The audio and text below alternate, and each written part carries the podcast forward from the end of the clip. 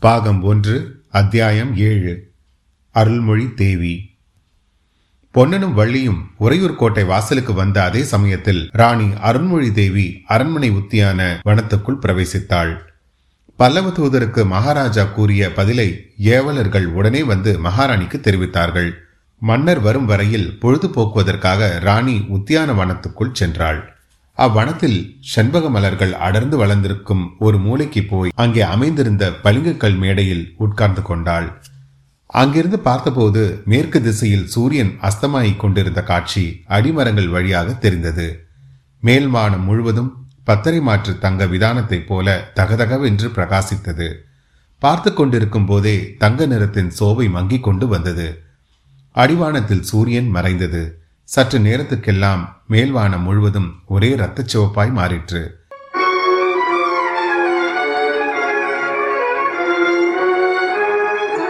இந்த காட்சி அருள்மொழி தேவிக்கு ரணகலத்தையும் அங்கே ரத்த ஆறு பெருக்கெடுத்து ஓடுவதையும் ஞாபகப்படுத்திற்று.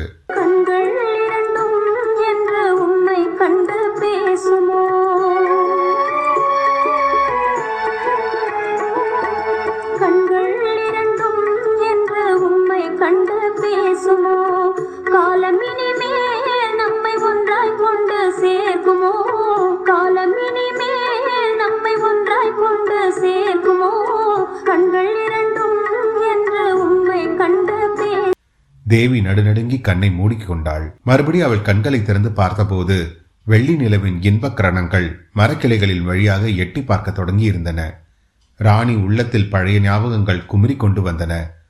பன்னிரண்டு வருஷத்துக்கு முன்னால் பார்த்திவ மன்னனுக்கு மாலையிட்டு இந்த அரண்மனைக்கு அவள் வந்தாள்.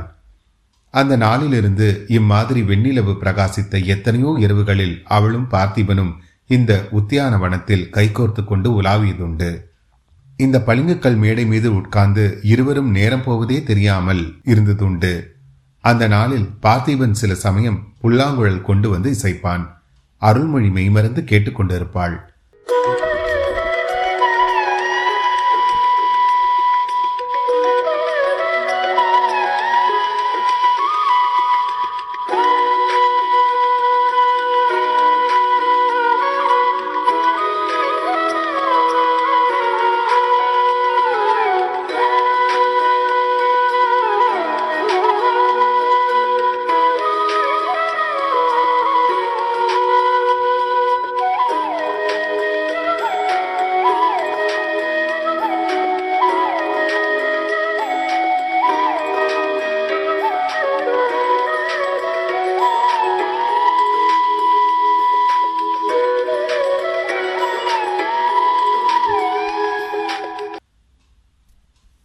கண்ணபெருமானே பார்த்திபனாக உருக்கொண்டு வந்து மனம் புரிந்ததாக எண்ணி பூரிப்படைவாள்.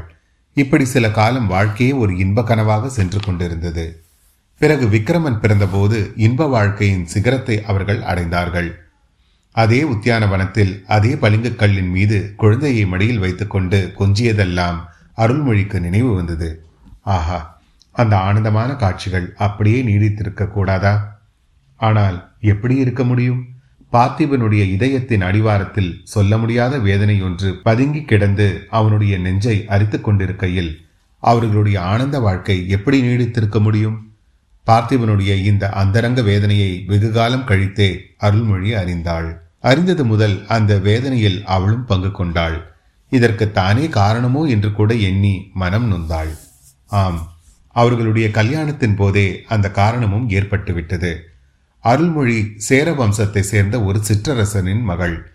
அந்த நாளில் அவளைப் போல் சௌந்தரியவதியான ராஜகுமாரி இல்லை என்று தென்னாடெங்கும் பிரசித்தமாய் இருந்தது அவளை பார்த்திபனுக்கு மனம் செய்விக்க ஏற்பாடுகள் நடந்த பிறகு காஞ்சி மகேந்திரவர்ம சக்கரவர்த்தியிடமிருந்து சேரமன்னனுக்கு தூதர்கள் வந்தார்கள். பட்டத்து இளவரசர் நரசிம்மவர்மருக்கு அருள்மொழியை திருமணம் செய்து முடிக்க விரும்புவதாக சக்கரவர்த்தி செய்தி அனுப்பியிருந்தார். அருள்மொழியின் உற்றார் உறவினருக்கெல்லாம் இது பெரிதும் சம்மதமாய் இருந்தது. ஆனால் அருள்மொழி அதற்கு இணங்கவில்லை. பார்த்திப சோழரையே பதியாக தன் மனதில் வரித்து விட்டதாகவும் வேறு ஒருவரை மணக்க இசையேன் என்றும் கண்டிப்பாக சொன்னாள். மகேந்திர சக்கரவர்த்தி மிகவும் பெருந்தன்மையுள்ளவராயிருந்ததால் அதற்கு மேல் வற்புறுத்தவே இல்லை. இளவரசர் நரசிம்மவர்மருக்கு பாண்டியனின் மகளை மணமுடித்து வைத்தார்.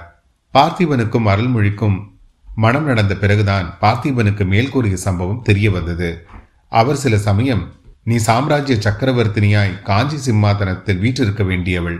அதற்கு மாறாக இந்த உள்ளங்கை அகல சோழ ராஜ்யத்துக்கு ராணியாய் இருக்கிறாய் என்று சொல்வதுண்டு முதலில் இதை ஒரு விளையாட்டு பேச்சாகவே அருள்மொழி எண்ணி இருந்தாள்.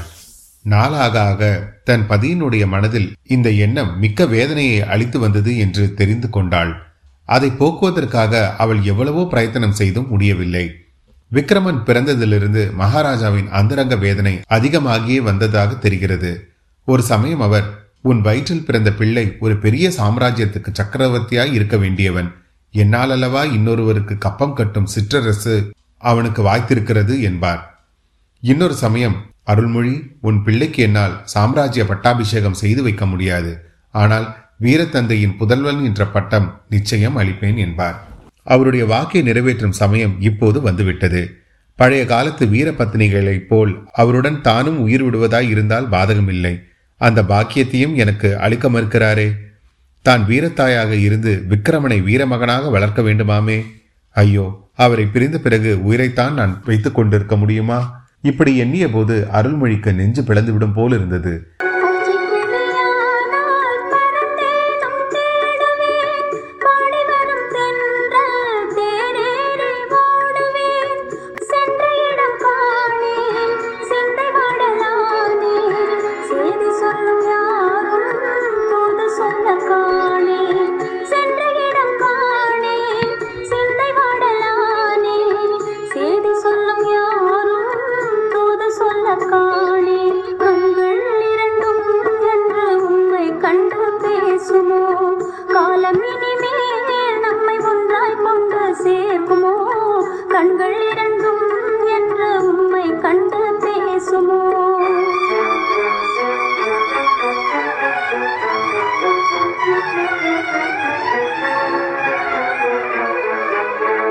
திடீரென்று அழுகை பீரிட்டு கொண்டு வந்தது. ஓ என்று கதறிவிட்டாள். அருண்மொழி உன்னை வீரபத்தினி என்றல்லவா நினைத்தேன்? இவ்வளவு கோழையா நீ? என்று கடினமான குரலில் கூறிய வார்த்தைகளை கேட்டு திடுக்கிட்டு திரும்பி பார்த்தாள். பார்த்திப மகாராஜா அங்கு வந்து நின்று கொண்டிருந்தார். உடனே அவளுடைய அழுகை நின்றது. கண்ணீரும் வறண்டு விட்டது. வா அரண்மனைக்கு போகலாம். அழுவதற்கும் சமாதானப்படுத்துவதற்கும் இப்போது நேரமில்லை என்றார் மகாராஜா. இருவரும் கைகோர்த்து கொண்டு வாய் பேசாமல் அரண்மனைக்கு போனார்கள். பார்த்திபனும் அருள்மொழியும் அரண்மனைக்குள் பிரவேசித்து பூஜா கிரகத்துக்கு வந்தபோது தீபார்த்தனை நடக்கும் சமயமாய் இருந்தது. பூஜா கிரகத்தில் சிவலிங்கம் பிரதிஷ்டை செய்யப்பட்டிருந்தது. இடது பக்கத்தில் பார்வதி தேவியின் அற்புத சிலை ஒன்று இருந்தது. தேவியின் இருபுறங்களிலும் விநாயகரும் முருகக் கடவுளும் வீற்றிருந்தார்கள். இன்னொரு பக்கத்தில் ஸ்ரீதேவி பூதேவி சகிதமாக மகாவிஷ்ணு தரிசனம் தந்தார். எல்லா விக்கிரங்களும் சண்பகம் பன்னீர் பாரிஜாதம் முதலிய மலர்களால் அலங்கரிக்கப்பட்டிருந்தன. தெய்வ சந்நிதியில் இளவரசர் விக்ரமன் கை கூப்பிய வண்ணம் நின்று ஆராதனையை பார்த்து கொண்டிருந்தார். அர்ச்சகர் தீபாதனை செய்து மூவருக்கும் பிரசாதம் கொடுத்துவிட்டு வெளியே சென்றார். விக்ரமன் மகாராஜாவை பார்த்து அப்பா சித்திர மண்டபத்துக்கு போகலாமா? என்று கேட்டான். இதோ நான் வருகிறேன் விக்ரமா நீ முன்னால் போ என்றார் மகாராஜா. விக்ரமன் வெளியே சென்றதும் மகாவிஷ்ணுவின் பாதத்தடியில் வைத்திருந்த நீல வட்டமான மரப்பெட்டியை மகாராஜா சுட்டிக்காட்டி சொன்னார். தேவி இந்த பெட்டிக்குள்ளே என்ன இருக்கிறது என்று என்னை நீ பல தடவை கேட்டிருக்கிறாய். நானும் காலம் வரும்போது சொல்கிறேன் என்று சொல்லி வந்திருக்கிறேன். சொல்ல வேண்டிய காலம் இப்போது வந்துவிட்டது. சோழ வம்சத்தின் புராதன பொக்கிஷம் இந்த பெட்டிக்குள்ளே இருக்கிறது. இதோ திறந்து காட்டுகிறேன் பார். இவ்விதம் சொல்லிக்கொண்டே மகாராஜா அந்த மரப்பெட்டியை திறந்தார். பெட்டிக்குள்ளே பளபளவென்று ஜொலித்த ஓர் உடைவாலும் ஓர் ஓலைச்சுவடியும் காணப்பட்டன.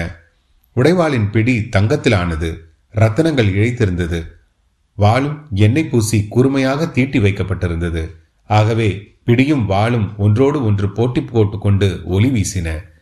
இதற்கு மாறாக ஓலை சுவடியோ மிக பழமையான தாய்க்கருமாறி இருந்தது பார்த்திவன் சொன்னான். தேவி இந்த உடைவாள் சோழ வம்சத்தின் முற்காலத்தில் பிரசித்தி பெற்றிருந்த சக்கரவர்த்திகளின் காலத்திலிருந்து வந்தது. கரிகால் வளவனும் நெடுமுடி கிள்ளியும் இந்த உடைவாளை தரித்து உலகத்தை ஆண்டார்கள். ஓலைச்சோடியில் உள்ளது நமது தமிழகத்தின் தெய்வப் புலவர் அருளிய திருக்குறள். இந்த உடைவாலும் குரல் நூலும் தான் சோழர் குலத்தின் புராதன பொக்கிஷங்கள். இவற்றை நீ வைத்து காப்பாற்றி விக்ரமனுக்கு வயது வரும்போது அவனிடம் சேர்ப்பிக்க வேண்டும். அருண்மொழி இந்த புராதன உடைவாளை என் தகப்பனார் அணிந்திருந்தார். ஆனால் நான் அணியவில்லை. கப்பம் கட்டும் சிற்றரசான நான் கரிகால் வளவனும் நெடுமுடி கிள்ளியும் அணிந்த உடைவாளை அணிய விரும்பவில்லை. விக்ரமனிடம் நீ இதை சொல்ல வேண்டும். எப்போது அவன் ஒரு சின்னஞ்சிறு தேசத்திற்காவது சுதந்திர மன்னனாகிறானோ அப்போதுதான் இந்த உடைவாளை தரிக்கலாம் என்று கூற வேண்டும். அக்காலத்தில் இந்த உடைவாளை தரித்து இந்த தெய்வ திருக்குறளில் சொல்லி இருக்கும் வண்ணம் ராஜ்யபாரம் செய்யும்படி நீதான் அவனிடம் சொல்ல வேண்டும். இந்த பொறுப்பை உன்னிடம் ஒப்புவிக்கிறேன். இதை நிறைவேற்றுவதாக தெய்வ சன்னிதானத்தில் எனக்கு வாக்குறுதி அளிக்க வேண்டும். விக்ரமனை மாவீரனாக நீ வளர்க்க வேண்டும். இதை கேட்ட அருள்மொழி தேவியின் கண்களில் நீர் ததும்ப விம்முகின்ற குரலில் அப்படியே செய்கிறேன் மகாராஜா என்றாள். பார்த்திபன் அப்போது இறைவன் அதற்கு வேண்டிய தைரியத்தை உனக்கு அளிக்கட்டும் என்று சொல்லி அருண்மொழியை தழுவிக்கொண்டு அவருடைய கண்களில் பெருகிய கண்ணீரை தம்முடைய மேலாடையினால் துடைத்தார்.